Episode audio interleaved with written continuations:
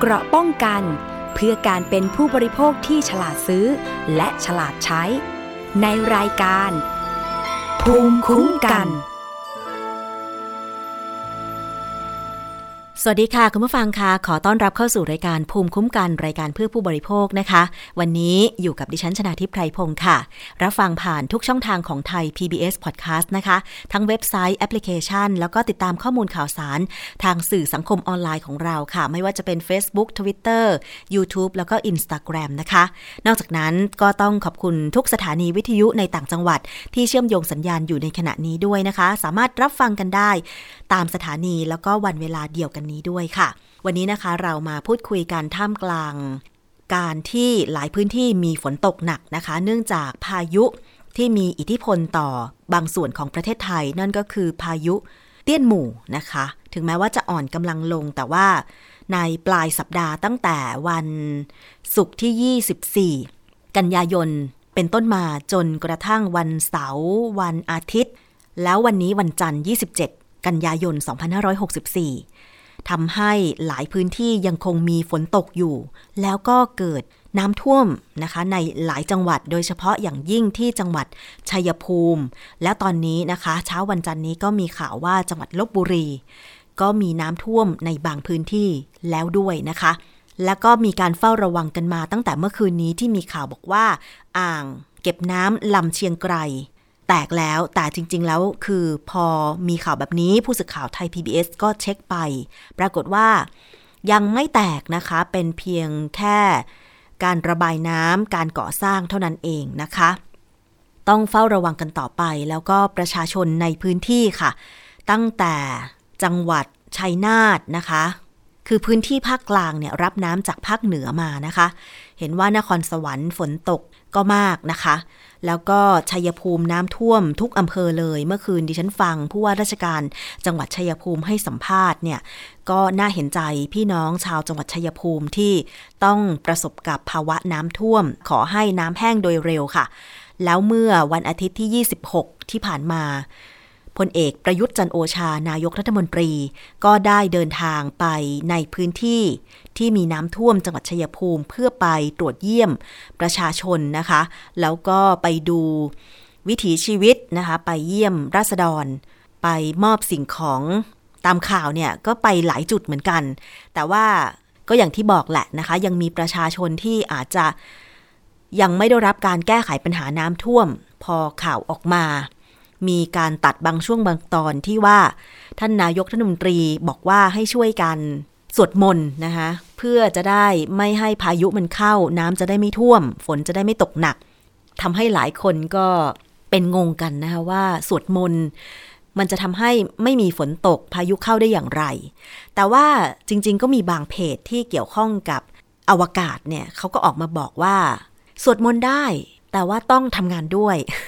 คือดิฉันคิดว่ามันแยกเป็นสองส่วนเนาะการสวดมนต์นี่อาจจะทำให้สภาพจิตใจที่มันว้าวุ่นจิตมันนิ่งขึ้นมันก็เลยอาจจะทำให้เราคิดแก้ไขปัญหาได้รวดเร็วได้ดีขึ้นนะคะการสวดมนต์ช่วยทางจิตใจแต่ว่าถ้าเป็นในแง่ของการทำงานเนี่ยดิฉันคิดว่าภาครัฐตั้งแต่ระดับล่างขึ้นไปเลยเนี่ยผู้ใหญ่บ้านกำนันนายอำเภอเจ้าหน้าที่สาธารณสุขนะคะหรือว่าทุกหน่วยล่ะค่ะระดับจังหวัดต้องรายงานมาที่ระดับประเทศกระทรวงมหาดไทยต้องแก้ไขปัญหาอย่างเร่งด่วนพื้นที่ไหนน่าจะประกาศเป็นภัยพิบัติก็ต้องทำอย่างรวดเร็วเพราะว่าการช่วยเหลือพี่น้องประชาชนที่เขาก็มีความทุกข์จากน้ำท่วมไหนจะป้องกันการระบาดของโควิด สิบเก้า อีกนะคะแล้วยังมาน้ำท่วมอีกเนี่ยก็ทำให้การใช้ชีวิตยากลำบากนะคะบางคนบ้านเรือนถูกน้ำพัดพาไปเสียหายแทบจะไม่มีที่อยู่อาศัยเลยก็มีน่าเห็นใจมากๆอันนี้เป็นหน้าที่ของรัฐบาลโดยตรงที่จะต้องเข้าไปแก้ไขปัญหาอย่างน้อยๆก็บรรเทาความทุกข์ของพี่น้องประชาชนให้ได้ก่อนนะคะตอนนี้เห็นบอกว่าอำเภอชัยบาดาลจังหวัดลพบุรีน้ำไหลหลากเร็วค่ะอันนี้ก็สามารถติดตามสถานการณ์การช่วยเหลือน้ำท่วมครั้งนี้ได้นะคะ จากทางไทย พี บี เอส ไม่ว่าจะเป็นช่องหมายเลขสามหรือว่าจะเป็นทุกสื่อสังคมออนไลน์รวมถึงไทย พี บี เอส Podcast ด้วยเราก็จะนำมารายงาน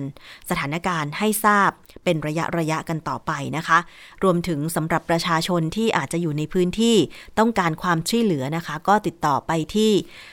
อำเภอหรือในพื้นที่ได้หรือว่าทางสายด่วนของรัฐบาลเนี่ยก็หมายเลขโทรศัพท์หนึ่งหนึ่งหนึ่งหนึ่งนะคะอันนี้เป็นหมายเลขโทรศัพท์ของรัฐบาลอยู่แล้วแต่ว่าที่น่าเห็นใจที่จังหวัดชัยภูมิก็คือน้ำเข้าท่วมที่โรงพยาบาลบำเหน็จนรงค์นะคะตั้งแต่เมื่อวันที่ยี่สิบหกกันยายนที่ผ่านมาทำให้เจ้าหน้าที่ของโรงพยาบาลต้องเร่งลำเลียงผู้ป่วยไปรักษายังโรงพยาบาลอื่นๆแต่ว่าก็เกิดความเสียหายเพราะว่าสถานที่ก็มีน้ำท่วมขังมีโคลนนะคะน้ำท่วมรถพยาบาลไปหลายคันทีเดียวนะคะอันนี้ต้องได้รับการฟื้นฟูกันต่อไปค่ะอาติดตามนะคะสำหรับการรายงานข่าวสถานการณ์การช่วยเหลือประชาชนในช่วงภาวะน้ำท่วมนี้แล้วก็เฝ้าระวังค่ะโดยเฉพาะบ้านอยู่ริมแม่น้ำนะคะทั้งแม่น้ำเจ้าพระยาแล้วก็แม่น้ำสายอื่นๆด้วยนะคะเห็นบอกว่าตอนนี้ทางภาคอีสานเองก็ต้องเฝ้าระวังระดับน้ำในเขื่อนต่างๆว่าจะสูงขึ้นหรือว่าจะมีการระบายน้ำออกมามากขนาดไหนนะคะอันนี้เป็นธรรมดาฝนตกหนักก็อ่างเก็บน้ำหรือว่าเขื่อนอาจจะรับน้ำไม่ไหวก็ต้องมีการระบายลงไปตามลำคลองสาธารณะต่างๆแต่ว่าดิฉันเชื่อแน่ว่าการบริหารจัดการน้ำการระบายน้ำให้เหมาะสมไม่สร้างความเดือดร้อนแก่เรือกสวนไร่นาหรือบ้านเรือนประชาชนจนไปท่วมขังจนเกินไปเนี่ยก็ต้องบริหารจัดการกันให้ดีตรงนี้ด้วยคิดว่าเอาใจช่วยทุกฝ่ายเลยก็แล้วกันนะคะมาถึงเรื่องราวของผู้บริโภคกันในตอนนี้ค่ะมาติดตามความคืบหน้านะคะเกี่ยวกับการหลอกขายโทรศัพท์มือถือให้กับน้องนักเรียนที่จังหวัดเชียงใหม่น้องก็ขอเงินคุณพ่อ ห้าพัน บาทเพื่อนำไปซื้อโทรศัพท์มือถือ iPhone มือสอง ห้าพัน บาทนะคะจาก ไอ จี หรือว่า Instagram นะคะแต่ปรากฏว่าโอนเงินไปผู้ขายในเพจนั้นเนี่ยไม่โอนไม่ส่งไม่ส่งมือถือไปให้ทำให้น้องเครียดจนเส้นเลือดในสมองแตกในที่สุดเสียชีวิตค่ะเมื่อยี่สิบสี่กันยายนสองพันห้าร้อยหกสิบสี่ตำรวจไซเบอร์ได้จับกุมนางสาวนฤมลชำนาญชนอายุสิบแปดปีและนางสาวสายน้ำพึ่งชนะมานอายุสิบเก้าปีและผู้ต้องสงสัยหญิงอีกหนึ่งรายที่คาดว่าจะเป็นตัวการสำคัญในการหลอกขายโทรศัพท์มือถือ iPhone ให้กับเด็กชายก้องอายุสิบสี่ปีนักเรียนชั้นม.สอง โรงเรียนในจังหวัดเชียงใหม่โดยหลอกขายผ่านทาง Instagram โดยใช้ชื่อว่าPhone by Mint นะคะ Phone by Mint เป็นภาษาอังกฤษซึ่งมียอดผู้ติดตามถึง หกหมื่น คนค่ะผู้ขายอีกคนหนึ่งนะคะที่กำลังถูกตำรวจติดตามจับกุมตัวอยู่ก็คือนางสาวพิยดาทองคำพันธ์คนนี้แหละเห็นบอกว่าเป็นตัวการใหญ่ในการทำ Account ไอ จี ขายโทรศัพท์ Phone by Mint แล้วก็หลอกขายโทรศัพท์ให้เหยื่อหลายรายแต่ว่าเมื่อได้รับการโอนเงินแล้วก็ไม่ได้ส่งโทรศัพท์ให้กับผู้ซื้อแต่อย่างใดชื่อนางสาวพิยดาทองคำพันธ์นะคะจากกรณีที่พลตำรวจโทกรชัยคล้ายคลึงผู้บัญชาการตำรวจสืบสวนสอบสวนอาชญากรรมทางเทคโนโลยีหรือตำรวจปอทนะคะได้มีการแถลงข่าวผลการจับกุมนางสาวนฤมลชำนาญอายุสิบแปดปีนางสาวสายน้ำพึ่งชนะมานอายุสิบเก้าปีผู้ต้องหาที่เกี่ยวข้องกับการหลอกขายโทรศัพท์มือถือให้น้องก้องจนทำให้น้องเกิดความเครียดเส้นเลือดในสมองแตกและเสียชีวิตในเวลาต่อมาค่ะโดยผู้ต้องหาทั้งสองคนอ้างว่ารับจ้างเปิดบัญชีให้กับนางสาวพิยดาทองคำพันธ์เปิดร้านขายออนไลน์ผ่าน Instagram ชื่อ Phone by Mint มีผู้ติดตามกว่า หกหมื่น คนมีพฤติกรรมพฤติกรรมของนางสาวพิยดาเนี่ยก็คือใช้ของแบรนด์เนมใช้ชีวิตหรูหราซึ่งเงินส่วนใหญ่ที่ได้มาก็มาจากการฉ้อโกงผู้อื่นทั้งยังเคยต้องคดีความผิดในลักษณะเดียวกันนี้มาอีกด้วยนะคะล่าสุดค่ะมีผู้ใช้ Facebook ชื่อว่าพัฒสลัลลดาเกิดพงศ์ออกมาเปิดเผยว่าไอ จี Phone by Mint ของนางสาวพิยดาทองคำพันธ์ตัวจริงณปัจจุบันผู้ต้องหาคดีฉ้อโกงมีผู้เสียหายกว่าห้าร้อยคนกับครอบครัวของน้องก้อง เด็กวัยสิบสี่ปีที่เครียดจนเส้นเลือดในสมองแตกที่ต้องสูญเสียน้องไปอย่างไม่มีวันกลับชีวิตดีๆบนความตายของผู้อื่นโกงมาเกินห้าปีมีผู้เสียหายเกินห้าร้อยคนมีเงินหมุนเวียนสามสิบห้าล้านบาทนางมีหลายแอคเคาท์หลายเพจนางจ้างคนเปิดบัญชีไปทั่วเวลาเซิร์ชชื่อคนโกงจึงไม่ขึ้นเพราะเป็นบัญชีธนาคารของคนอื่นที่นางจ้างแต่สุดท้ายเส้นทางการเงินจะไปรวมอยู่ที่นางส่วนเด็กอายุสิบแปดเมื่อวานที่โดนจับเป็นแค่คนรับเปิดบัญชีตัวการก็คือนางสาวพิยดาทองคำพันธ์โกงมาตั้งแต่อายุสิบหกตำรวจเคยจับได้ว่าหนึ่งในบัญชีที่ใช้โกงคือบัญชีของแม่ที่ตายไปแล้วใช้เบอร์และบัญชีแม่ของตัวเองมาโกงนะคะอันนี้ก็คือการเปิดเผยผ่าน Facebook ของคุณภัสลัลลดาเกิดพงษ์นะคะวิธีการที่จะจ้างคนเปิดบัญชีเนี่ยบอกว่าจะจ้างเปิดบัญชีโดยให้ค่าจ้างหัวละ แปดพัน บาททีเดียวนะคะแล้วนอกจากนั้นค่ะยังมีการโพสต์ภาพของนางสาวพิยดาทองคำพันธ์ตัวจริงเสียงจริงที่ถ่ายกับบ้านหรูรถหรูป้ายแดงอีกสองคันแล้วก็การแต่งตัวหรือการใช้ของใช้เครื่องประดับต่างๆก็แสนแพงต่อมาค่ะทางเพจ Facebook ของ Drama Addict เนี่ยก็ได้มีการนำประกาศพนักงานเจ้าหน้าที่สำนักงานปปง.นะคะโพสต์ขึ้น Facebook เรื่องให้ผู้เสียหายยื่นคำร้องขอคุ้มครองสิทธิ์จากการกระทำผิดมูลฐานโดยระบุว่าปปง.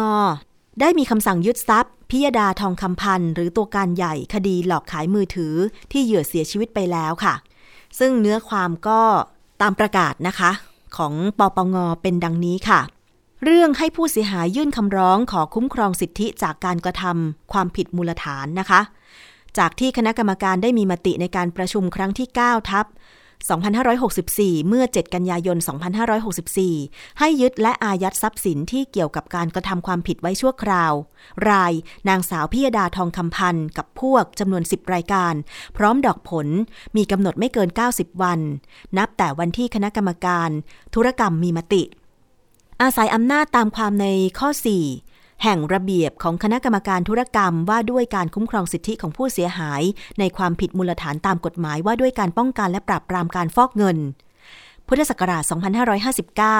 จึงขอให้ผู้เสียหายที่ได้รับความเสียหายในทางทรัพย์สินจากการกระทำผิดดังกล่าวข้างต้นและไม่อาจดำเนินการเพื่อขอคืนทรัพย์สินหรือชดใช้คืนความเสียหายดังกล่าวได้ตามกฎหมายอื่นหรือดำเนินการตามกฎหมายอื่นแล้วแต่ไม่เป็นผลยื่นคำร้องพร้อมหลักฐานแสดงรายละเอียดแห่งความเสียหายและจำนวนความเสียหายที่ได้รับต่อพนักงานเจ้าหน้าที่ณสำนักงานปปง.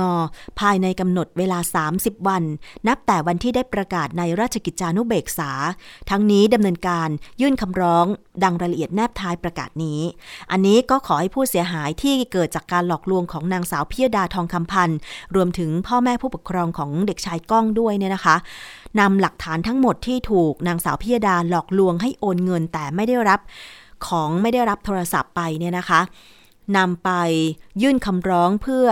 ขอเฉลี่ยความเสียหายจากการดำเนินคดีจากนางสาวพิยดาได้ต่อสำนักงานปปง.นะคะรายละเอียดหาได้จากเว็บไซต์ของสำนักงานปปง.ค่ะคุณผู้ฟังน่าจะมีขั้นตอนต่างๆปรากฏนะคะคุณผู้ฟังก็เข้าไปเซิร์ช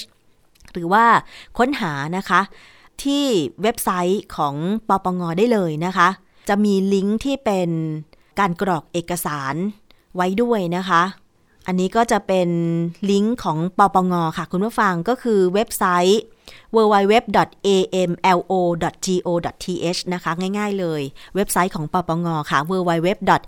เอ เอ็ม แอล โอ ดอท จี โอ ดอท ที เอช เป็นภาษาอังกฤษนะคะหรือ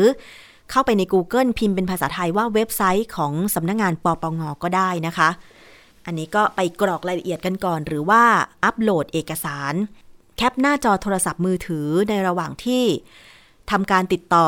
ซื้อโทรศัพท์จาก ไอ จี ของนางสาวพิยดาทองคำพันธ์นะคะทุกสิ่ง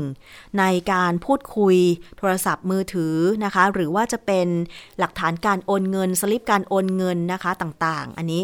ขอเป็นการส่งให้กับสำนักงานปปง.เพื่อจะได้ขอทรัพย์สินขอเงินของเราคืนได้นะคะคุณผู้ฟังอันนี้เป็นภัยสังคมจริงๆค่ะเพราะว่าตั้งแต่เรามีอินเทอร์เน็ตใช้เนี่ยนะคะแล้วก็มีการค้าขายออนไลน์เนี่ยสถิติของคดี จากการหลอกลวงการค้าขายออนไลน์เนี่ยเพิ่มมากขึ้นโดยเฉพาะอย่างกรณีของการจับกุมนางสาวพิยดาทองคำพันธ์เนี่ยนะคะมีผู้ร่วมขบวนการก็คือว่าไปจ้างคนอื่นเปิดบัญชีในราคา แปดพัน บาทแล้วคนที่รับจ้างเนี่ยก็คือก็น่าจะทราบแหละว่าเขาจ้างเปิดบัญชีอะแต่ไปรับเงินเขานี่ก็ถือว่าเป็นผู้ร่วมขบวนการแล้วเป็นเด็กทั้งนั้นเลยนะคะอายุสิบแปดปีสิบเก้าปีนะคะแต่ไม่แน่ใจว่านางสาวพิยดาเนี่ยอายุเท่าไหร่แต่คิดว่าก็คงจะอายุไม่มากแหละนะคะก็คือทำมาตั้งแต่อายุสิบหกปีอ่ะคุณผู้ฟังเพราะฉะนั้นตอนนี้ค่ะก็คือไม่สามารถที่จะเชื่ออะไรได้เลยนะคะว่าการค้าการขายออนไลน์นั้นเนี่ยจะได้รับของจริงๆนะคะถึงแม้บางคนเนี่ยจะเชี่ยวชาญมากเลยจะเป็นนัก ซี เอฟ เป็นประจำนะคะคือตอนนี้มันมีการหลอกลวงทั้งผู้ซื้อโดนหลอกและผู้ขายก็โดนหลอกอย่างกรณีล่าสุดที่ดิฉันเคยเห็นคลิปนะคะก็คือแม่ค้าขายออนไลน์รายหนึ่งค่ะถึงขั้นทำคลิปไปตามจับลูกค้าที่ทำสลิปปลอมแล้วไป ซี เอฟ สินค้าตอนที่เธอกำลังขายแบบ Facebook Live อยู่นะคะเข้าใจว่าเป็นแม่ค้าชื่อชื่ออะไรเมียสักอย่างนี่แหละนะคะเมียหลังเมียหลังสักอย่างเนี่ยเธอทำคลิปว่ามีลูกค้าของเธอคนหนึ่งเนี่ยนะคะ ซี เอฟ ของเข้ามาตอนที่เธอกำลัง Facebook Live ขายของแต่ปรากฏว่าได้ทำการปลอมแปลงสลิปการโอนเงินนะคะก็คือไม่มีการโอนเงินจริงแต่น่าจะมีการดัดแปลงปลอมแปลงสลิปโอนเงินอื่นๆมาแล้วก็ส่งไปให้เธอว่าเนี่ยลูกค้ารายนี้ได้ทำการโอนเงินไปแล้วจริงแล้วเธอได้ส่งของไปแล้วจริงแต่ปรากฏว่าพอไปตรวจสอบยอดการโอนเงินเข้าไม่มียอดของลูกค้ารายนี้เธอจึงไปแจ้งความที่สถานีตำรวจในพื้นที่แล้วก็ไปตามจับด้วยตัวเองสุดท้ายคือไปจับได้แล้วก็ลูกค้าที่โอนสลิปปลอมนั้นเนี่ยก็ยอมรับนะคะว่าได้โอนปลอมจริงสองรายการแล้วทีนี้คือมันมีจุดที่พีคก็คือว่าไปตามเจอตายายของน้องที่บ้านด้วยแต่ว่าแม่ค้าออนไลน์รายนี้เนี่ยก็เห็นแก่ตายายก็คือไม่เอาโทษขอให้น้องเนี่ยทำการขอขมาตายายที่เลี้ยงดูและสัญญาว่าจะไม่จะไม่โอนสลิปปลอมจะไม่คดโกงแบบนี้แล้วก็ไม่ทำให้ตายายเสียใจแบบนี้เป็นต้นนะคะคืออันเนี้ยตอนนี้มันมีการหลอกกันสองแบบเลยทีเดียวเพราะฉะนั้นอาจจะต้องมีความรัดกุมมากขึ้นในการซื้อขายสินค้าออนไลน์ด้วยเหมือนกันนะคะอย่างกรณีล่าสุดที่มีการเตือนจากเพจของเอ่อตำรวจบก.ปคบ.เตือนภัยนะคะปคบ.เตือนภัยผู้บริโภคล่าสุดเนี่ยคุณผู้ฟังที่มีการแคปภาพของเพจ Facebook หลายๆเพจนะคะแล้วก็นำมาเตือนภัยซึ่งส่วนใหญ่เนี่ยก็จะเป็นเพจที่มีการขายสินค้าอิเล็กทรอนิกส์ขายพวกโน้ตบุ๊กยี่ห้อดังๆแต่ชักจูงใจให้คนซื้อด้วยราคาที่แสนถูกต้องบอกอย่างนั้นเลยนะคุณผู้ฟังแสนถูกยังไงเช่นปคบ.ได้แคปภาพของเพจ เอ เอ็น ดี แซด วัน นะคะไม่แน่ใจว่าอ่านว่าอะไรนะ เอ็น แซด วัน มั้งคะ แอนด์ แซด วัน มั้งคะคืออันเนี้ยเป็นข้อความโฆษณาที่บอกว่าแท็บเล็ตล่าสุดในปีสองพันห้าร้อยหกสิบสี่จะวางจำหน่ายราคาเพียง สองพันสี่ร้อยเก้าสิบ เท่านั้นงานแถลงเปิดตัวผลิตภัณฑ์ใหม่จัดแสดงทางออนไลน์ในช่วงเวลานี้ได้เปิดตัวผลิตภัณฑ์ใหม่หลากหลายรุ่นเพื่อเป็นการฉลองเปิดตัวผลิตภัณฑ์ใหม่ดังนั้นหกสิบหกท่านแรกลดราคาอย่างมากเหลือเพียง สองพันสี่ร้อยเก้าสิบ เท่านั้นสามารถซื้อแท็บเล็ตรุ่นล่าสุดที่มีหน้าจอขนาดใหญ่ สิบสองจุดเก้า นิ้ว ห้าจี ในราคาเพียง สองพันสี่ร้อยเก้าสิบ บาทเท่านั้นคือจะสังเกตว่าใช้ภาพเหมือนเป็นภาพตัดต่อค่ะเป็นการทำกราฟิกแบบตัดต่อเอาภาพของยี่ห้อดังเลยนะมาวางแปะๆแล้วก็ใส่ตัวหนังสือเข้าไปบอกว่าเครือข่าย ห้าจี ใส่ซิมการ์ดได้หน้าจอ สิบสองจุดเก้า นิ้วคุณผู้ฟังถ้าเครื่องขนาดนี้แล้วความเร็วขนาดนี้เนี่ยนะคะมันจะต้องราคาเป็นหมื่นๆน่ะจะมาขายเพียง สองพันสี่ร้อยเก้าสิบ บาทถึงแม้ว่าจะจัดโปรโมชั่นหกสิบหกท่านแรกก็จริงอะแต่ถ้าขายราคานี้มันขาดทุนนะคะคุณผู้ฟังมันเป็นไปไม่ได้หรืออีกเพจหนึ่งนะชื่อเพจว่า ดับเบิลยู จี ที เจ ดอท ช็อป อันเนี้ยคือชื่อแปลกๆมันมีอย่างเงี้ยมันมี .shop โน่น .นี่นะคะ แล้วก็มีข้อความบอกว่าฉลองเปิดร้านใหม่แท็บเล็ตใหม่ปีแท็บเล็ตใหม่ปีเพียง สองพันเก้าสิบเก้า สมาร์ทแท็บเล็ตที่ดูหนังและเรียนได้รองรับการ์ดคู่สามารถเชื่อมต่อ Wi-Fi โทรออกได้แรม สิบกิกะไบต์ บวก ROM ห้าร้อยสิบสองกิกะไบต์ รองรับบอร์ดภาษาไทยเนี่ยคือแบบโหฟังก์ชันขนาดนี้รุ่นขนาดนี้มัน สองพันเก้าสิบเก้า บาทเป็นไปไม่ได้แน่นอนนะคะหรือแม้แต่เพจที่ขายเอ่อพวกอุปกรณ์ของนักปั่นจักรยานนะคะแต่ว่าเป็นสินค้าคุณภาพระดับโลกเลยแหละนะคะเขาบอกว่าเนี่ยขายรองเข่าขี่จักรยานนะคะโปรโมชั่นสูงสุดใช้แผ่นอลูมิเนียมอะไรอย่างเงี้ยนะคะแต่ว่าขายราคาถูกอันนี้ก็ไม่ควรจะหลงเชื่อนะคะอะไรที่มันถูกเกินจริงเราอย่าเอาเรื่องของราคามาตัดสินว่าเราจะได้สินค้าและเราจะได้สินค้าคุณภาพดีดิฉันไม่เห็นด้วยเลยนะเพราะว่าการตัดสินด้วยราคาคือคนก็อยากได้ของถูกจริงอะแต่ว่ามันดูแบบไม่น่าเชื่อถืออะนะคะอย่างเช่นขายโทรศัพท์มือถือยี่ห้อ iPhone แล้วก็แบบว่าถ่ายภาพกล่องลัง iPhone แล้วก็บอกว่ากล่องสินค้าอิเล็กทรอนิกส์คุณจะได้สินค้าอิเล็กทรอนิกส์โทรศัพท์คอมพิวเตอร์ส่วนตัวสมาร์ทวอทช์ในราคาเพียง หนึ่งพันสามร้อย บาทแล้วก็ให้คลิกไปยังเพจที่เขาได้ทำการแปลงไฟล์ชื่อของเพจมาแล้วเนี่ยเราก็ไม่รู้ว่าเพจอะไรเพราะฉะนั้นก็อย่าไปหลงเชื่อนะคะคุณผู้ฟังอันนี้มันเป็นการหลอกลวงแน่นอน ร้อยเปอร์เซ็นต์ นะคะหรือไม่อย่างนั้นก็เป็นการขายปุ๋ยเอออันนี้เกษตรกรก็โดนกันเยอะนะคะทางตำรวจบกปคบก็มีการจับกุมกันอยู่บ่อยๆแล้วก็นำเสนอข่าวกันอยู่บ่อยๆด้วยอย่างล่าสุดเนี่ยมีการจับกุมปุ๋ยปลอมที่หลอกขายแก่เกษตรกรซึ่งปุ๋ยปลอมเนี่ยแน่นอนว่าคำว่าปลอมคือไม่ใช่ของจริงอาจจะไม่ได้คุณภาพอาจจะเอาอะไรมาใส่ถุงกระสอบแล้วก็วางขายก็ไม่รู้นะคะอันนี้มีการเสนอข่าวเมื่อยี่สิบสี่กันยายนที่ผ่านมาค่ะกรมวิชาการเกษตรจังหวัดนครสวรรค์เตือนเกษตรกรนะคะในการเลือกซื้อสินค้าทางการเกษตรควรเลือกซื้อแบบมีคุณภาพหลังจากพบการจัดจำหน่ายปุ๋ยปลอมคุณภาพไม่ได้มาตรฐานค่ะอันนี้ตำรวจบกปคบร่วมกับเจ้าหน้าที่กรมวิชาการเกษตรจังหวัดนครสวรรค์นะคะ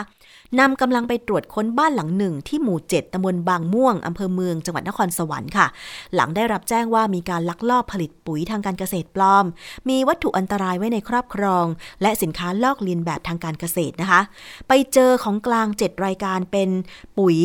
เป็นวัตถุอันตรายสิบห้ารายการแล้วก็มีสารเคมีที่เตรียมไว้ผสมอีกจำนวนหนึ่งค่ะแล้วก็มีผลิตภัณฑ์สำหรับบรรจุปุ๋ยชนิดต่างๆเป็นจำนวนมากเลยทีเดียวนะคะสอบสวนนายเกรียงศักดิ์พงษ์ดีอายุห้าสิบสามปีค่ะรับสารภาพว่าเป็นเจ้าของบ้านหลังดังกล่าวและเป็นเจ้าของผลิตภัณฑ์สินค้าที่ตรวจพบนะคะซึ่งกระบวนการผลิตฟังดีๆนะคุณผู้ฟังเกษตรกร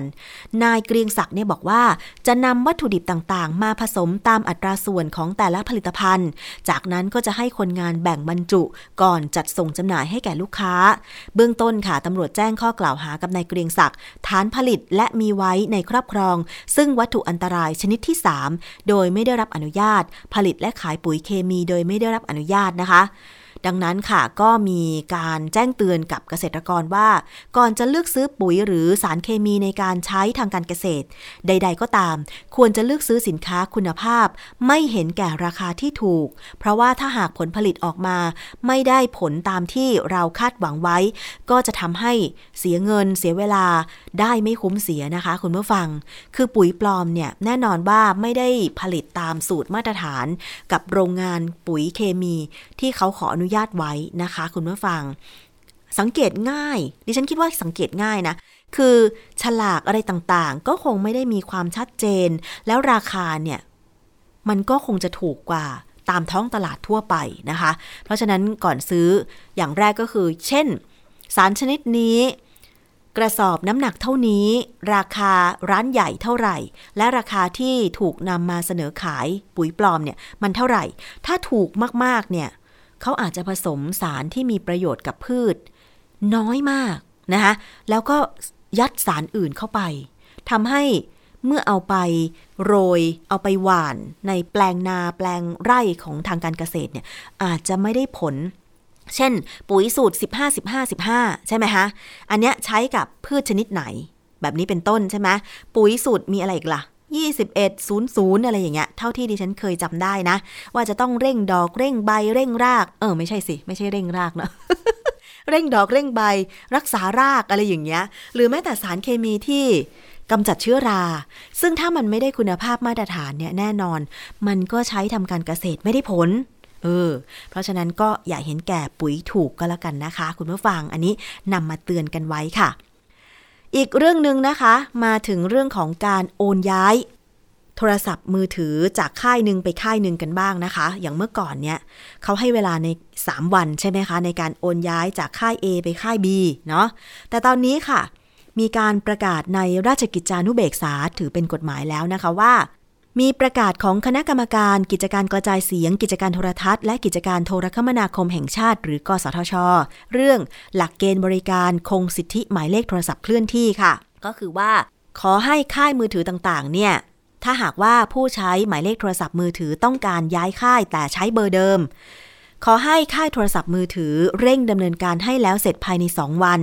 และห้ามกีดกันขัดขวางหรือหน่วงเหนี่ยวการโอนย้ายอ่าคุณผู้ฟังตอนนี้เวลาเราจะย้ายค่ายโทรศัพท์มือถือพอเราแจ้งความประสงค์ไปค่ายที่เราใช้อยู่ปัจจุบันปุ๊บว่าเนี่ยขอย้ายไปค่ายต่อไปนะค่าย A นะก็มักจะมีเจ้าหน้าที่ของค่ายที่เราใช้อยู่โทรมาหาเราในบัดดลเลยนะ ว่าเอ่อทำไมถึงย้ายคะเป็นเพราะอะไรคะถ้าอย่างนั้นเราขอเสนอโปรโมชั่นนี้ให้กับคุณเพื่อสิทธิพิเศษอีกมากมายนะคะอะไรประมาณนี้เหมือนกับว่าต้องการรั้งให้เราใช้บริการค่ายของเขาต่อไปแต่หลายท่านก็บอกว่าไม่มีทางที่จะรั้งฉันได้เพราะที่ผ่านมาเธอบริการที่ไม่ถูกใจฉันอะไรประมาณนี้ก็มีเหตุผลต่างกันไปใช่ไหมคะต่อไปนี้ค่ะกสทช.บอกว่าค่ายโทรศัพท์มือถือจะต้องดำเนินการโอนย้ายหมายเลขโทรศัพท์ค่ายใหม่เบอร์เดิมให้แล้วเสร็จภายในสองวันแล้วก็ห้ามมีการหน่วงเหนี่ยวการโอนย้ายแต่อย่างใดค่ะโดยที่เป็นการสมควรปรับปรุงหลักเกณฑ์บริการคงสิทธิเลขหมายโทรศัพท์เคลื่อนที่ให้เป็นไปอย่างมีประสิทธิภาพเพื่อคุ้มครองผลประโยชน์ของผู้ใช้บริการเมื่อผู้ใช้บริการต้องการเปลี่ยนผู้ให้บริการหรือประเภทบริการเพื่อเป็นการส่งเสริมบริการโทรคมนาคมสนับสนุนให้เกิดการแข่งขันโดยเสรีและอย่างเป็นธรรมนะคะโอนย้ายให้แล้วเสร็จภายในสองวันห้ามมีการหน่วงการใช้อย่างเด็ดขาดไม่เช่นนั้นก็อาจจะต้องมีการพิจารณาจากการร้องเรียนของผู้ใช้โทรศัพท์มือถือรายนั้นๆต้องย้ายให้แล้วเสร็จภายในสองวันนะคะเกินกว่านี้ไม่ได้ จะมาบอกว่าโอนยังไม่ได้ค่ะอะไรประมาณนี้เครือข่ายยังไม่ยังไม่คงที่หรืออะไรก็ตามนะคะทุกค่ายต้องปฏิบัติให้เหมือนกันหมดเพราะตอนนี้เนี่ยค่ายโทรศัพท์มือถือก็มีประมาณกี่ค่ายล่ะประมาณ สามถึงสี่ ค่ายนะคะแล้วนอกนั้นก็เป็นบริการอินเทอร์เน็ตใช่ไหมคะคุณผู้ฟังเพราะฉะนั้นต่อไปใครจะย้ายค่ายแต่ใช้หมายเลขโทรศัพท์เดิมต้องกำหนดระยะเวลาเลยสองวันต้องแล้วเสร็จนะแต่บางค่ายก็ดีนะคุณผู้ฟังดิฉันเคยได้ยินการสะท้อนจากเพื่อนๆมาบอกว่าวันเดียวก็แล้วเสร็จอันนี้ก็รวดเร็วทันใจดีมากนะคะ นี่อาจจะเป็นเหตุผลว่าอ้าวทำไมคุณย้ายค่ายรวดเร็วอย่างนี้ฉันขอกลับมาใช้บริการค่ายของคุณเหมือนเดิมดีกว่าอะไรประมาณนี้นะคะคือบางครั้งเนี่ยการบริการบางช่วงหรือบางโปรโมชั่นก็อาจจะไม่ประทับใจผู้ใช้หมายเลขโทรศัพท์ก็เป็นได้อย่างดิฉันเนี่ยต้องขอบอกว่าย้ายมาสามค่ายแล้วนะย้ายมาสามค่ายจริงๆ เอ่อก็มันเหตุผลต่างกันละค่ะตอนที่ย้ายแรกๆก็คือว่าอ่ะทำไมคุณมาตัดสัญญาณโทรศัพท์ฉันล่ะเพราะว่าฉันไม่ได้รับใบแจ้งหนี้ค่าโทรศัพท์แค่ไม่ได้จ่ายเอ่อเดือนที่สองเองอะไรประมาณนี้นะคะ อันนี้ก็ต้องยอมรับคือไม่ได้รับใบแจ้งจริงๆแล้วตอนนั้นเนี่ยเมื่อหลายปีก่อนเนี่ยก็ยังไม่ได้มีการบอกรับการแจ้งทาง เอส เอ็ม เอส หรือว่าทางอีเมลนะคะไม่ได้รับเอกสารเลยพอค่ายต่อมาเอ้าทำไมอินเทอร์เน็ตสัญญาณไม่ดีเลยนะแล้วก็โปรโมชั่นของแพ็กเกจอินเทอร์เน็ตเนี่ยก็แพงด้วยนะคะได้ความเร็วต่ำแต่ว่าทำไมราคาแพ็กเกจแพงอันนี้ก็เลยย้ายอีกนะคะพอย้ายมาอยู่ค่ายที่สามสัญญาณอินเทอร์เน็ตดีขึ้นนะแต่ว่าพอไปต่างจังหวัดเอ้าหมายเลขโทรศัพท์สัญญาณโทรศัพท์ถ้าเข้าไปในป่าหรือจังหวัดหรืออำเภอที่ไกลๆหน่อยเอ้าสัญญาณไม่ค่อยดี คือมันก็มีดีอย่างเสียอย่างอันนี้ก็ต้องอยู่ที่การใช้งานของเรานะคะอย่างดิฉันเนี่ยอยู่กรุงเทพเป็นหลักก็เอาเป็นว่าขอให้สัญญาณในกรุงเทพปริมณฑลทั้งโทรศัพท์แล้วก็อินเทอร์เน็ตดีก็แล้วกันแต่สำหรับท่านที่อยู่ในต่างจังหวัดอาจจะเลือกใช้ค่ายที่ให้บริการในต่างจังหวัดหรือว่ามีเสาสัญญาณครอบคลุมพื้นที่ต่างจังหวัดพื้นที่ในป่าเขาดีก็แล้วกันอะไรประมาณนี้นะคะมันก็จะมีบริการที่ถูกใจของเราที่แตกต่างกันไปแต่ว่าแน่ๆก็คือว่าผู้ให้บริการค่ายโทรศัพท์มือถือถ้าหากลูกค้าต้องการย้ายค่ายเบอร์เดิมต้องย้ายให้เสร็จภายในสองวันห้ามหน่วงการใช้บริการเด็ดขาดนะคะคุณผู้ฟังอ่ะอันนี้ก็คือเรื่องราวของรายการภูมิคุ้มกันรายการเพื่อผู้บริโภคนะคะสำหรับในช่วงแรกในวันนี้ถ้ามีประเด็นข้อสงสัยอะไรก็ตามหรือว่ามีเรื่องราวการร้องเรียนก็ส่งเข้ามายังเพจ Facebook ของไทย พี บี เอส Podcast ได้นะคะจะระบุข้อความถึงรายการภูมิคุ้มกันก็ได้ค่ะยินดีที่จะเป็นสื่อกลางนำปัญหาของคุณนะคะไปปรึกษาผู้เชี่ยวชาญหรือว่าจะเชิญผู้เชี่ยวชาญมาตอบในรายการเพื่อที่จะได้ช่วยกันนะคะดูแลสอดส่องการคุ้มครองสิทธิผู้บริโภคให้ได้รับความเป็นธรรมนะคะหรือแม้แต่ผู้ประกอบการเองอันเนี้ยเราก็เห็นใจสำหรับผู้ประกอบการดีๆที่เขาเองก็อาจจะโดนฉ้อโกงโดนหลอกโดนอะไรมานะคะอันนี้ก็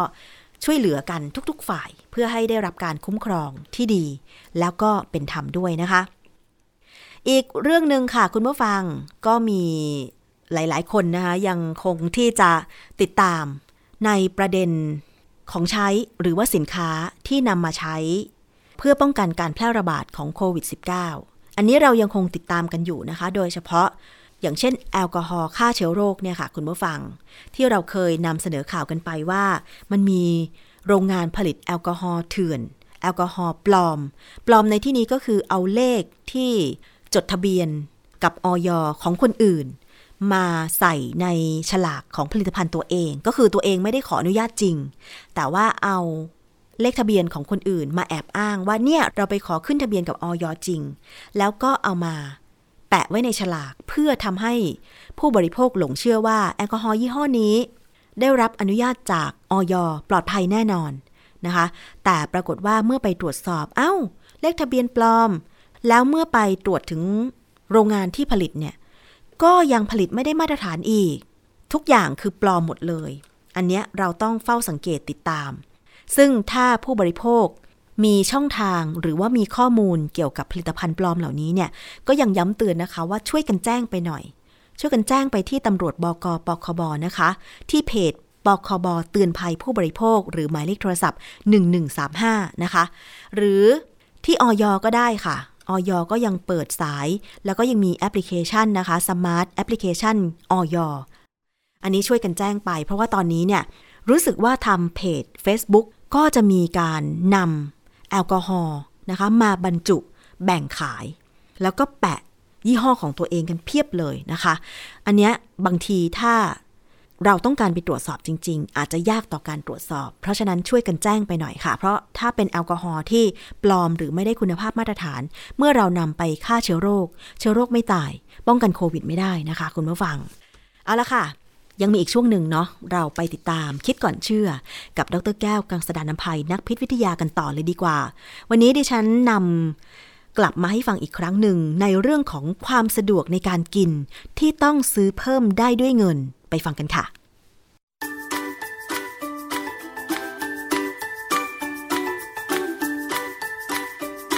่ะช่วงคิดก่อนเชื่อ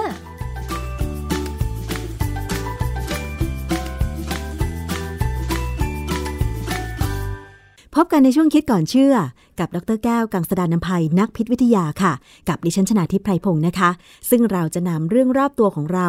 มาพูดคุยกันรวมถึงงานวิจัยที่เกี่ยวกับเรื่องนั้นๆด้วยนะคะว่ามันจะส่งผลอย่างไรกับสุขภาพหรือการใช้ชีวิตของเราหรือไม่นะคะวันนี้ค่ะเราจะมาพูดถึงอาหารกึ่งสำเร็จรูปที่หลายคนอาจจะเคยเห็นโฆษณาแล้วว่าไม่ต้องนำไปตั้งไฟนะไม่ต้องนำไปอุ่น ปกติถ้าเราจะกินบะหมี่กึ่งสำเร็จรูปเราจะต้องนำไปใส่น้ำตั้งไฟเพื่อให้มันร้อนถึงจะกินได้ใช่ไหมคะแต่ว่าระยะหลังๆเนี่ยมีโฆษณาอาหารกึ่งสำเร็จรูปหลายๆชนิดหลายๆรูปแบบที่ซื้อมากินแล้วไม่ต้องเอาไปตั้งไฟไม่ต้องเอาไปอุ่นเพียงแค่ใส่น้ำเย็นธรรมดาลงไปก็สามารถทำให้มันอุ่นได้วัสดุที่ทำให้น้ำมันอุ่นได้กินอาหารกึ่งสำเร็จรูปได้นั้นเนี่ยนะคะทำให้อาหารกึ่งสำเร็จรูปมันร้อนขึ้นเนี่ยนะคะมันคืออะไรกันแน่และมันส่งผลอะไรกับสุขภาพของผู้บริโภคหรือเปล่าต้องมาฟังอาจารย์แก้วค่ะอาจารย์คะเรื่องนี้มันคืออะไรคะครับคือเรื่องนี้เนี่ยมันเป็นการใช้ความรู้ทางเคมีนะฮะเอามาสร้างความร้อนเพื่อปรุงอาหารคือจริงๆเนี่ยอาหารที่เขาส่งมาขายเราเนี่ยส่วนใหญ่มาจากเมืองจีนเนี่ยนะเขาจะทำเกือบสุกแล้วหรืออาจจะสุกแล้วด้วยซ้ำเพียงแค่เหมือนกับเราเอามาอุ่นมันนอกจากเป็นบะหมี่กึ่งสำเร็จรูปแล้วเนี่ยมันอาจจะเป็นอาหารบางอย่างซึ่งเป็นเนื้อสัตว์เลยก็มีเช่นพวกชาบูหม่าล่านะฮะจะมีหรืออาจจะเป็นไส้กรอกข้าวข้าวไส้กรอกกวางตุ้งอะไรเงี้ยมีโฆษณาขายอยู่ในในเน็ตนะฮะเออมันก็เป็นลักษณะของอาหารที่จะว่าไปมันก็เหมาะโควิดสิบเก้านะที่ว่าเราซื้อของแล้วเอามากินที่บ้านนะครับเพียงแต่ว่าของพวกนี้มันดูอลังการกว่าบะหมี่กึ่งสำเร็จรูปซึ่งบะหมี่กึ่งสำเร็จรูปเนี่ยมันไม่มีเนื้อสัตว์แล้วต้องเราต้องมาเติมเองแต่ว่าส่วนใหญ่ชุดที่เขาส่งมาให้มาขายเราเนี่ยจะมีเนื้อสัตว์ด้วยมีผักด้วยมาด้วยนะฮะซึ่งราคาเนี่ยมันจะต่างกันไปตั้งแต่เก้าสิบเก้าบาทไปถึงเกือบสองร้อยบาทขึ้นอยู่กับองค์ประกอบของอาหารแล้วก็ขึ้นกับขนาดคือผมเห็นเขามีการเขารีวิวกันใน YouTube เนี่ยนะฮะบางยี่ห้อเนี่ยใหญ่กับเท่ากระถางปลูกต้นไม้คือมันเป็นหม้อมันเป็นหม้ออลูมิเนียมแต่เป็นอลูมิเนียมแบบบางๆอะนะคือมีสองชั้นชั้นนอกสำหรับใส่วัตถุที่เราเติมน้ำลงไปแล้วเนี่ยปล่อยความร้อนออกมานะแล้วร้อนมากด้วยร้อนจนชั้นในเนี่ยอาหารที่มีอาหารอยู่ซึ่งเราผสมน้ำลงไปแล้วเนี่ยเดือดได้นะฮะเทคนิคพวกนี้ไม่ใช่ของใหม่คือมันเป็นมานานแล้วยี่สิบ สามสิบปีแล้วล่ะในสมัยสงครามเนี่ยเขามักจะใช้กันนะฮะเพราะฉะนั้นชื่อของอาหารพวกนี้ไอ้ไอ้อาหารลักษณะเนี้ยเราเรียกว่า meal ready to eat นะฮะส่วนเทคโนโลยีการใช้ความร้อนเนี่ยเขาเรียกว่า self heating packaging หรือถ้าเป็นอเมริกันเนี่ยใช้คำว่า flameless ration heater นะฮะ flameless คือไม่มีไฟ ration ก็คืออาหารปันส่วนนั่นแหละนะฮะคืออาหารที่เขาให้ไปกินในที่ต่างๆที่เหมือนกันแต่ว่าก็แบ่งๆกันไปแล้วก็ฮีเตอร์ก็คือให้ความร้อนบรรจุภัณฑ์พวกเนี้ยพอเราเติมน้ำไปแล้วเนี่ยมันเกิดปฏิกิริยาเคมีได้เลยแล้วสามารถทำให้เกิดความร้อนได้ไม่ว่าเราจะไปที่ไหนในถ้ำก็ได้ในป่าก็ได้นะฮะค่ะก็ดิฉันก็เห็นโฆษณานะอาจารย์แต่ส่วนมากเป็นบะหมี่กึ่งสำเร็จรูปที่นำเข้ามาจากต่างประเทศไม่แน่ใจเหมือนกันว่าจากจีนจากเกาหลีใต้หรือว่ามาเลเซียเนี่ยนะคะคือก็สงสัยอะค่ะว่าไอ้เจ้าวัสดุที่ให้ความร้อนที่มันอยู่ใต้ถาดอาหารอีกชั้นหนึ่งนั้นเนี่ยมันคืออะไรแล้วมันทำปฏิกิริยายังไงคะแล้วที่สำคัญก็คือว่ามันแตกต่างจากเปลวไฟที่เราใช้กันในครัวเรือนไหมคะอาจารย์มันให้ความร้อนนะฮะไม่มีไฟเพราะว่ามันเป็นการทำปฏิกิริยาเคมีกันมีอยู่สองแบบแบบหนึ่งเนี่ยในถุงเนี่ยจะมีปูนขาวหรือแคลเซียมออกไซด์แคลเซียมออกไซด์เนี่ยจะไวมากเมื่อเราใส่น้ำลงไปทำปฏิกิริยากันแล้วก็จะเกิดเป็นน้ำด่างแคลเซียมไฮดรอกไซด์ระหว่างเกิดปฏิกิริยาเนี่ยมันจะมีความร้อนปล่อยออกมาตามหลักเคมีเราเรียกว่าเอ็กโซเทอร์มอลนะฮะซึ่งถ้าเราคุมปริมาณให้เหมาะสมเนี่ยความร้อนก็จะสูงอาหารที่มาจากจีนกับญี่ปุ่นเนี่ยมักจะใช้สูตรเนี้ยนะฮะที่ทำให้มันเดือดขึ้นมาได้เลยนะเห็นในที่เขารีวิวใน YouTube เนี่ยมันเดือดที่เห็นจริงๆนะฮะส่วนแบบที่สองเนี่ยมักจะใช้ในอเมริกาจะเป็นถุงที่มีผงแมกนีเซียมผสมกับเหล็กเล็กน้อยนะฮะคือตัวหลักเนี่ยจะเป็นแมกนีเซียมสินค้ายี่ห้อหนึ่งเนี่ยเขาขายแยกนะเขาขายไอ้ถุงร้อนเนี่ยแยกก็มีเขาบอกว่ามีผงแร่หนัก เจ็ดจุดห้ากรัมซึ่งเป็นอลอยของแมกนีเซียม เก้าสิบห้าเปอร์เซ็นต์ และเหล็ก ห้าเปอร์เซ็นต์ ค่ะนะฮะจากนั้นเขาก็มีเกลือแกงอีก ศูนย์จุดห้ากรัมการที่ทำให้ไม่ต้องมีเกลือแกงเนี่ยเวลาเขาเติมน้ำลงไปเนี่ยมันจะกลายเป็นน้ำเกลือลักษณะของความร้อนที่ได้ออกมาเนี่ยมันมันคล้ายๆกับการเกิดประจุไฟฟ้าและมีการวิ่งของไฟฟ้าคล้ายๆกับแบตเตอรี่ที่เราใช้แบบถ่านไฟฉายเนี่ยนะแต่ว่าความร้อนที่ออกมาเนี่ยมันร้อนมากมันไม่เหมือนถ่านถ่านไฟฉายเนี่ยมันร้อนนิดเดียว แต่อันนี้ร้อนมากจนทำให้อาหารเนี่ยสองร้อยห้าสิบกรัมเนี่ยอุ่นขึ้นไปได้ที่สามสิบแปดองศาเซลเซียสภายในสิบนาทีแล้วความจริงอันนี้ยังไม่ร้อนมากนะมันแค่อุ่นย้อนกลับไปนิดหนึ่งตอนแมกนีเซียมเนี่ยเราเคยพูดถึงเรื่องการใช้แมกนีเซียมซักผ้าจำได้ไหมฮะค่ะเวลาเราเอาแมกนีเซียมใส่น้ำไปเนี่ยเราจะได้เป็นด่างนะฮะเป็นแมกนีเซียมไฮดรอกไซด์ซึ่งน้ำด่างเนี่ยสามารถจะเอาไปใช้ซักผ้าได้คือมันจะไปทำให้ไขมันเนี่ยกลายไปเป็นสบู่ไขมันที่ติดตามเสื้อผ้าเราเนี่ยจากเหงื่อเนี่ยนะกลายไปเป็นสบู่อันนี้หลักการเดียวกันแต่ว่าที่เขาใช้ในการซักผ้าเนี่ยมันไม่มากและน้ำมันเยอะมันก็จะไม่ร้อนเท่าไหร่นะฮะแต่ในกรณีเนี่ยเขาใส่น้ำไม่มากน้ำแค่สามสิบมิลลิลิตรต่อ เจ็ดจุดห้า กรัมของของตัวของแข็งเนี่ยมันก็ทำให้ร้อนขึ้นมาได้แต่ว่าในถุงจริงๆที่เขาใช้กับอาหารมันจะมากกว่านี้นะฮะทีนี้ประเด็นอันนึงที่เป็นปัญหาคือเวลาแมกนีเซียมทำปฏิกิริยากับน้ำเนี่ยนะมันจะได้แมกนีเซียมไฮดรอกไซด์พร้อมกับแก๊สไฮโดรเจนค่ะทีนี้แก๊สไฮโดรเจนเนี่ยเป็นแก๊สที่ติดไฟสุดแล้วก็ระเบิดนึกถึงภาพเลยฮะว่าถ้ามีคนเอาบะหมี่กึ่งสำเร็จรูปหรือชาบูกึ่งสำเร็จรูปเนี่ยนะไปอุ่นบนเครื่องบินอะไรจะเกิดขึ้นเพราะมันจะมีแก๊สไฮโดรเจนออกมา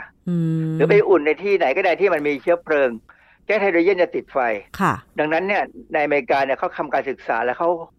คืออเมริกาเนี่ยเขาจะมีองค์กรที่ดูแลเกี่ยวกับเรื่องของไฟไหม้เรื่องอะไรก็ตามเนี่ยแล้วเขาก็จะระบุเรื่องของนวัตกรรมตัวนี้เลยว่า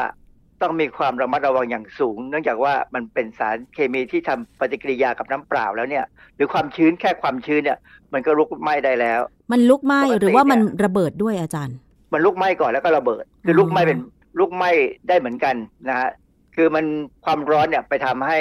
เชื้อเพลิงใกล้ๆเนี่ยติดไฟแล้วก็ไฮโดรเจนที่ได้ออกมาก็ระเบิดด้วยนะส่วนที่ใช้ปูนขาวล่ะอาจารย์มันมีโอกาสที่จะลุกไหม้ได้ไหมเออปูนขาวนี่ปลอดภัยกว่าเออมันอาจจะต้องใช้ปริมาณเยอะกว่าค่ะเพื่อให้ความร้อนมันสูงในขณะที่เป็นเจ้าแมกนีเซียมเนี่ยมันจะใช้ลักษณะที่เล็กกว่าซึ่งทหารอเมริกันเขาเวลาเขาแบกเป้เข้าไปเนี่ยก็จะมีอาหารพวกเนี้ยอยู่ในเป้เขาค่อนข้างเยอะเพราะฉะนั้นจะต้องทำให้มันกระทัดรัดนะฮะเขาก็เลยนิยมใช้ไอ้หลักของแมกนีเซียมกับน้ำมีผลิตภัณฑ์ที่สามารถอุ่นด้วยตัวของมันเองแล้วก็ใช้ทั้งปูนขาวแล้วก็แมกนีเซียมเป็นตัวทำให้ความร้อนเนี่ยนะคะคนเนี่ยต้องการบริโภคอาหารที่มันกึ่งสำเร็จรูปหรือสำเร็จรูปแล้วเพียงแต่ว่าต้องการวัสดุพวกนี้มาอุ่นให้อาหารมันร้อนเท่านั้นเองดิฉันนึกถึงว่าคนที่จะไปแคมปิ้งอะไรอย่างเงี้ยหรือว่าไปกางเต็นท์ตามแหล่งธรรมชาติน่าจะอยากใช้แบบนี้นะอาจารย์นะเออในหลักการเนี่ยเขาทำมาเพื่ออย่างนั้นหรือว่าอีกอันนึงที่เขามีวัตถุประสงค์คือช่วงที่มีอุทกภัยน้ำท่วมหรือมีวัฏภัยอะไรก็ตามมีลมพายุเนี่ยนะอย่างช่วงที่พายุเข้าอเมริกาเนี่ยคือจริงๆแล้วคนอเมริกันจะมีของแบบเนี้ยติดบ้านไว้อ๋อคือเขาก็ใช้ปกติมานานแล้วใช่ไหมอาจารย์ก็เป็นสิบปีแล้วเหมือนกันนะฮะเพียงแต่ว่าไม่มามาถึงบ้านเราเพราะว่าบ้านเราเนี่ยยังไม่ค่อยมีโอกาสจะมีปัญหาอย่างนั้นช่วงที่เราน้ำท่วมปีสองพันห้าร้อยห้าสิบสี่เนี่ยของพวกนี้ยังไม่มาผมไม่เห็นวันไม่เห็นในชั้นตามซูเปอร์มาร์เก็ตนะแต่ว่าผมว่าคราวหน้าถ้ามันมีอะไรเกิดขึ้นเนี่ยมันมาแน่เพราะว่าตอนนี้ก็เริ่มมีมาวางขายแล้วเพียงแต่ว่าเรายังมีความรู้สึกว่าเราไปซื้อของสดกินน่าจะอร่อยกว่านะค่ะอาจารย์นอกจากผู้ใช้จะต้องใช้อย่างระมัดระวังมันมีความต่างกันไหมระหว่างการทำอาหารหรืออุ่นอาหารจากเปลวไฟปกติจากแก๊สหรือเตาไฟฟ้าในความเป็นจริงอะไม่ต่างกันเพียงแต่ว่าอาหารเขาเนี่ยเขาทำมากึ่งสุกหรือสุกมาแล้วด้วยซ้ำเพราะว่ามันเป็นไปไม่ได้ที่จะเอาเนื้อสัตว์สดๆเนี่ยใส่เข้ามาในแพ็คในในภาชนะใช่ไหมเพราะฉะนั้นมันก็ไม่ถึงก็เป็นการปรุงแท้ๆมันเป็นแค่การทำให้ร้อนแต่ว่าเขาทำองค์ประกอบแต่ละส่วนที่เป็นเนื้อสัตว์หรือเป็นผักเนี่ยให้สุกก่อนและมีเครื่องเทศมาด้วยจากนั้นก็เติมน้ำลงไปแล้วก็ทำความร้อนก็จบเลยนะซึ่งมูลค่าการตลาดในเมืองจีนนี่ก็เยอะพอสมควรนะ สามพัน ล้านหยวนต่อปีเอาห้าคูณใช่ไหมหนึ่งหยวนมันประมาณห้าบาทก็หมื่นกว่าล้าน หนึ่งหมื่นห้าพัน ล้านบาทนี่ผมว่าสูงนะอัตราการเจริญเติบโตเนี่ย ยี่สิบเปอร์เซ็นต์ เพราะฉะนั้นผมว่าอีกหน่อยบ้านเราเนี่ยคงมีการทำขายในเมืองบ้านเราเองก็ทำได้เพราะว่าผมก็ไปดูในในเน็ตเนี่ยนะก็มีนักศึกษาบ้านเรานี่แหละปริญญาตรีเนี่ยเขาพยายามวิจัยเพื่อจะคือพูดง่ายๆความจริงมันเป็นการลอกเลียนแบบนะเพื่อจะทำถุงร้อนนี่โดยใช้แคลเซียมออกไซด์กับน้ำนี่แหละ เพียงแต่ว่ามันคงต้องใช้เทคนิคบางอย่างสิ่งที่เราเห็นเนี่ยเขาไม่บอกตรงๆหรอกคือทุกอย่างมันก็ต้องมีมีทริคของแต่ละคนที่จะทำเอาไว้เพื่อเก็บทริคเอาไว้เนื่องจากสินค้าพวกนี้เนี่ยมันมันหมดลิขสิทธิ์แล้วนะเขาถึงจะมาทำขายกันได้แต่ว่าในการประกอบสิ่งพวกนี้ออกมาเนี่ยมันอาจจะต้องมีทริคบางอย่างที่อาจจะปิดไว้ค่ะสมมุติว่าเราเอา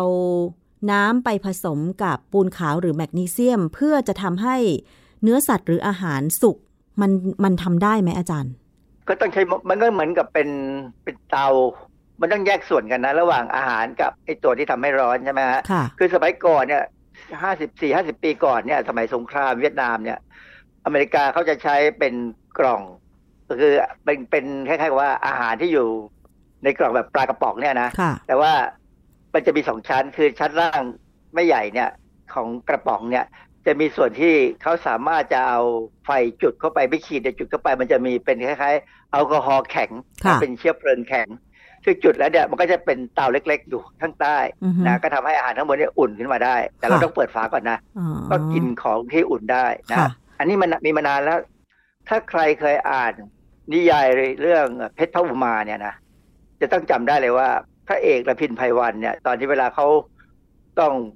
ตกระกำลำบากน้ำท่วมพัดไปนู่นไปเนี่ยเขามักจะมีอาหารมันจะติดเป้ไว้แล้วเขามาเปิดให้นางเอกกินนะก็เป็นเทคโนโลยีไม่ไม่สูงนักแล้วก็ไม่ไม่ใหม่นักด้วยเพียงแต่ว่าบ้านเราเนี่ยควรจะน่าจะพัฒนาได้นะทำให้มันราคาถูกลงค่ะน้ำที่หลังจากที่เราผสม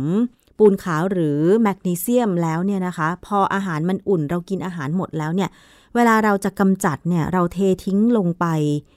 ในแหล่งน้ำสาธารณะหรือตามพื้นดินอะไรได้ไหมคะถ้าลงดินไปเนี่ยมันก็ทำให้ถ้าดินเป็นดินดีก็จะกลายเป็นดินที่มีด่างนะแต่ว่าถ้าเป็นดินที่เปรี้ยวก็จะทำให้ดินนั้นดีขึ้นมาเพราะว่าด่างกับกรดความเปรี้ยวนั้นเป็นกรดมันก็จะทำให้ดินนี้ดีขึ้นคือความจริงวิธีเราจะแก้ปัญหาดินเปรี้ยวเนี่ยเราก็จะใช้แคลเซียมออกไซด์เนี่ยใส่ลงไปใช่ไหมนะฮะเพื่อทำให้ดินเนี่ยจืดลงแต่ว่าถ้าทิ้งลงน้ำนะโดยเฉพาะถ้ามันเป็นน้ำด่างเนี่ยถ้าไม่มากเนี่ยมันก็ไม่มีปัญหาถ้าทิ้งลงท่อระบายน้ำไปเพราะว่าน้ำตามท่อระบายน้ำเราเนี่ยมันมันแย่อยู่แล้วอ่ะมันก็สกปรกมีนู่นมีนี่อยู่มันก็อาจจะแค่ฆ่าเชื้อโรคให้ตายไปมั้งคือถ้าลงไปในคลองเนี่ยสัตว์ก็คงไม่รู้สึกเท่าไหร่เพราะว่าแคลเซียมออกไซด์เนี่ยความปลอดภัยค่อนข้างจะสูงนะก็เป็นแค่พอเป็นด่างเนี่ยก็ไม่ไม่ได้มีปัญหามากมายนักแต่ถ้าแต่ถ้าเป็นเหล็กนี่น่าน่าน่าสนใจกว่าคือเหล็กเนี่ยถ้าทิ้งลงไปเนี่ยมันก็จะทำให้น้ำมีผงมีอนุมูลเหล็กซึ่งไม่ค่อยดีอืมค่ะอาจารย์ถ้าผู้บริโภคจะซื้ออาหารกึ่งสำเร็จรูปที่มีตัวทำความร้อนเป็นสารเหล่านี้อาจารย์ให้คำแนะนำว่ายังไงคะก็กินได้อร่อยอร่อยนะฮะแต่ต้องระวังนิดหนึ่งตอนที่ทำเนี่ยเพราะว่าหม้อมันจะร้อนค่ะคือตัวภาชนะเนี่ยเขาทำด้วยเข้าใจว่าเป็นโลหะบางๆหรือเป็นพลาสติกผสมโลหะอะไรก็ตามเนี่ยนะซึ่งมันไม่ทนเพราะฉะนั้นมันจะร้อนมากเพราะนั้นต้องระวังนิดหนึ่งค่ะแล้วภาชนะเหล่านี้ก็ไม่สามารถนำกลับมาใช้ได้ใช่ไหมอาจารย์ไม่ควรอย่างยิ่งคล้ายๆกับขวดพลาสติกอะที่ว่าเขาตั้งใจทำให้ใช้ครั้งเดียวคืออาจจะเอากลับมาใช้ก็ได้ปลูกต้นไม้เอามาชำต้นไม้ก็ได้นะมันก็ไม่ได้มีปัญหาอะไรก็เจาะรูที่ก้นมันหน่อยแล้วก็ให้น้ำระบายได้ก็เอามาชำต้นไม้คือตัวภาชนะน่ะดูแล้วค่อนข้างจะสวยค่ะ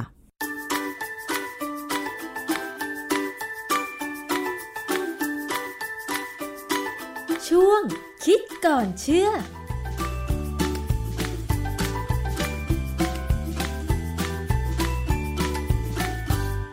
และนี่ก็คือช่วงคิดก่อนเชื่อกับดร.แก้ว กังสดาลอำไพนักพิษวิทยานะคะซึ่งเราจะมาพูดคุยกันถึง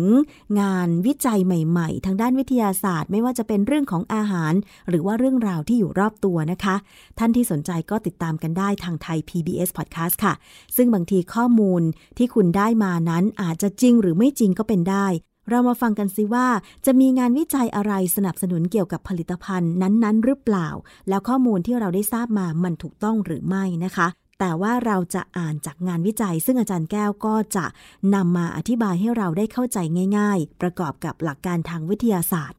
และนี่ก็คือทั้งหมดของรายการภูมิคุ้มกันรายการเพื่อผู้บริโภคนะคะขอบคุณสำหรับการติดตามรับฟังค่ะหมดเวลาลงแล้ววันนี้ดิฉันชนาธิป ไพรพงษ์ต้องลาไปก่อนสวัสดีค่ะติดตามรายการได้ที่ ดับเบิลยู ดับเบิลยู ดับเบิลยู ดอท ไทย พี บี เอส พอดแคสต์ ดอท คอม แอปพลิเคชัน Thai พี บี เอส Podcast หรือฟังผ่านแอปพลิเคชัน Podcast ของ iOS, Google Podcast, Android, Podbean, SoundCloud และ Spotify ติดตามความเคลื่อนไหวของรายการและแสดงความคิดเห็นโดยกดถูกใจที่ เฟซบุ๊ก ดอท คอม สแลช ไทย พี บี เอส พอดแคสต์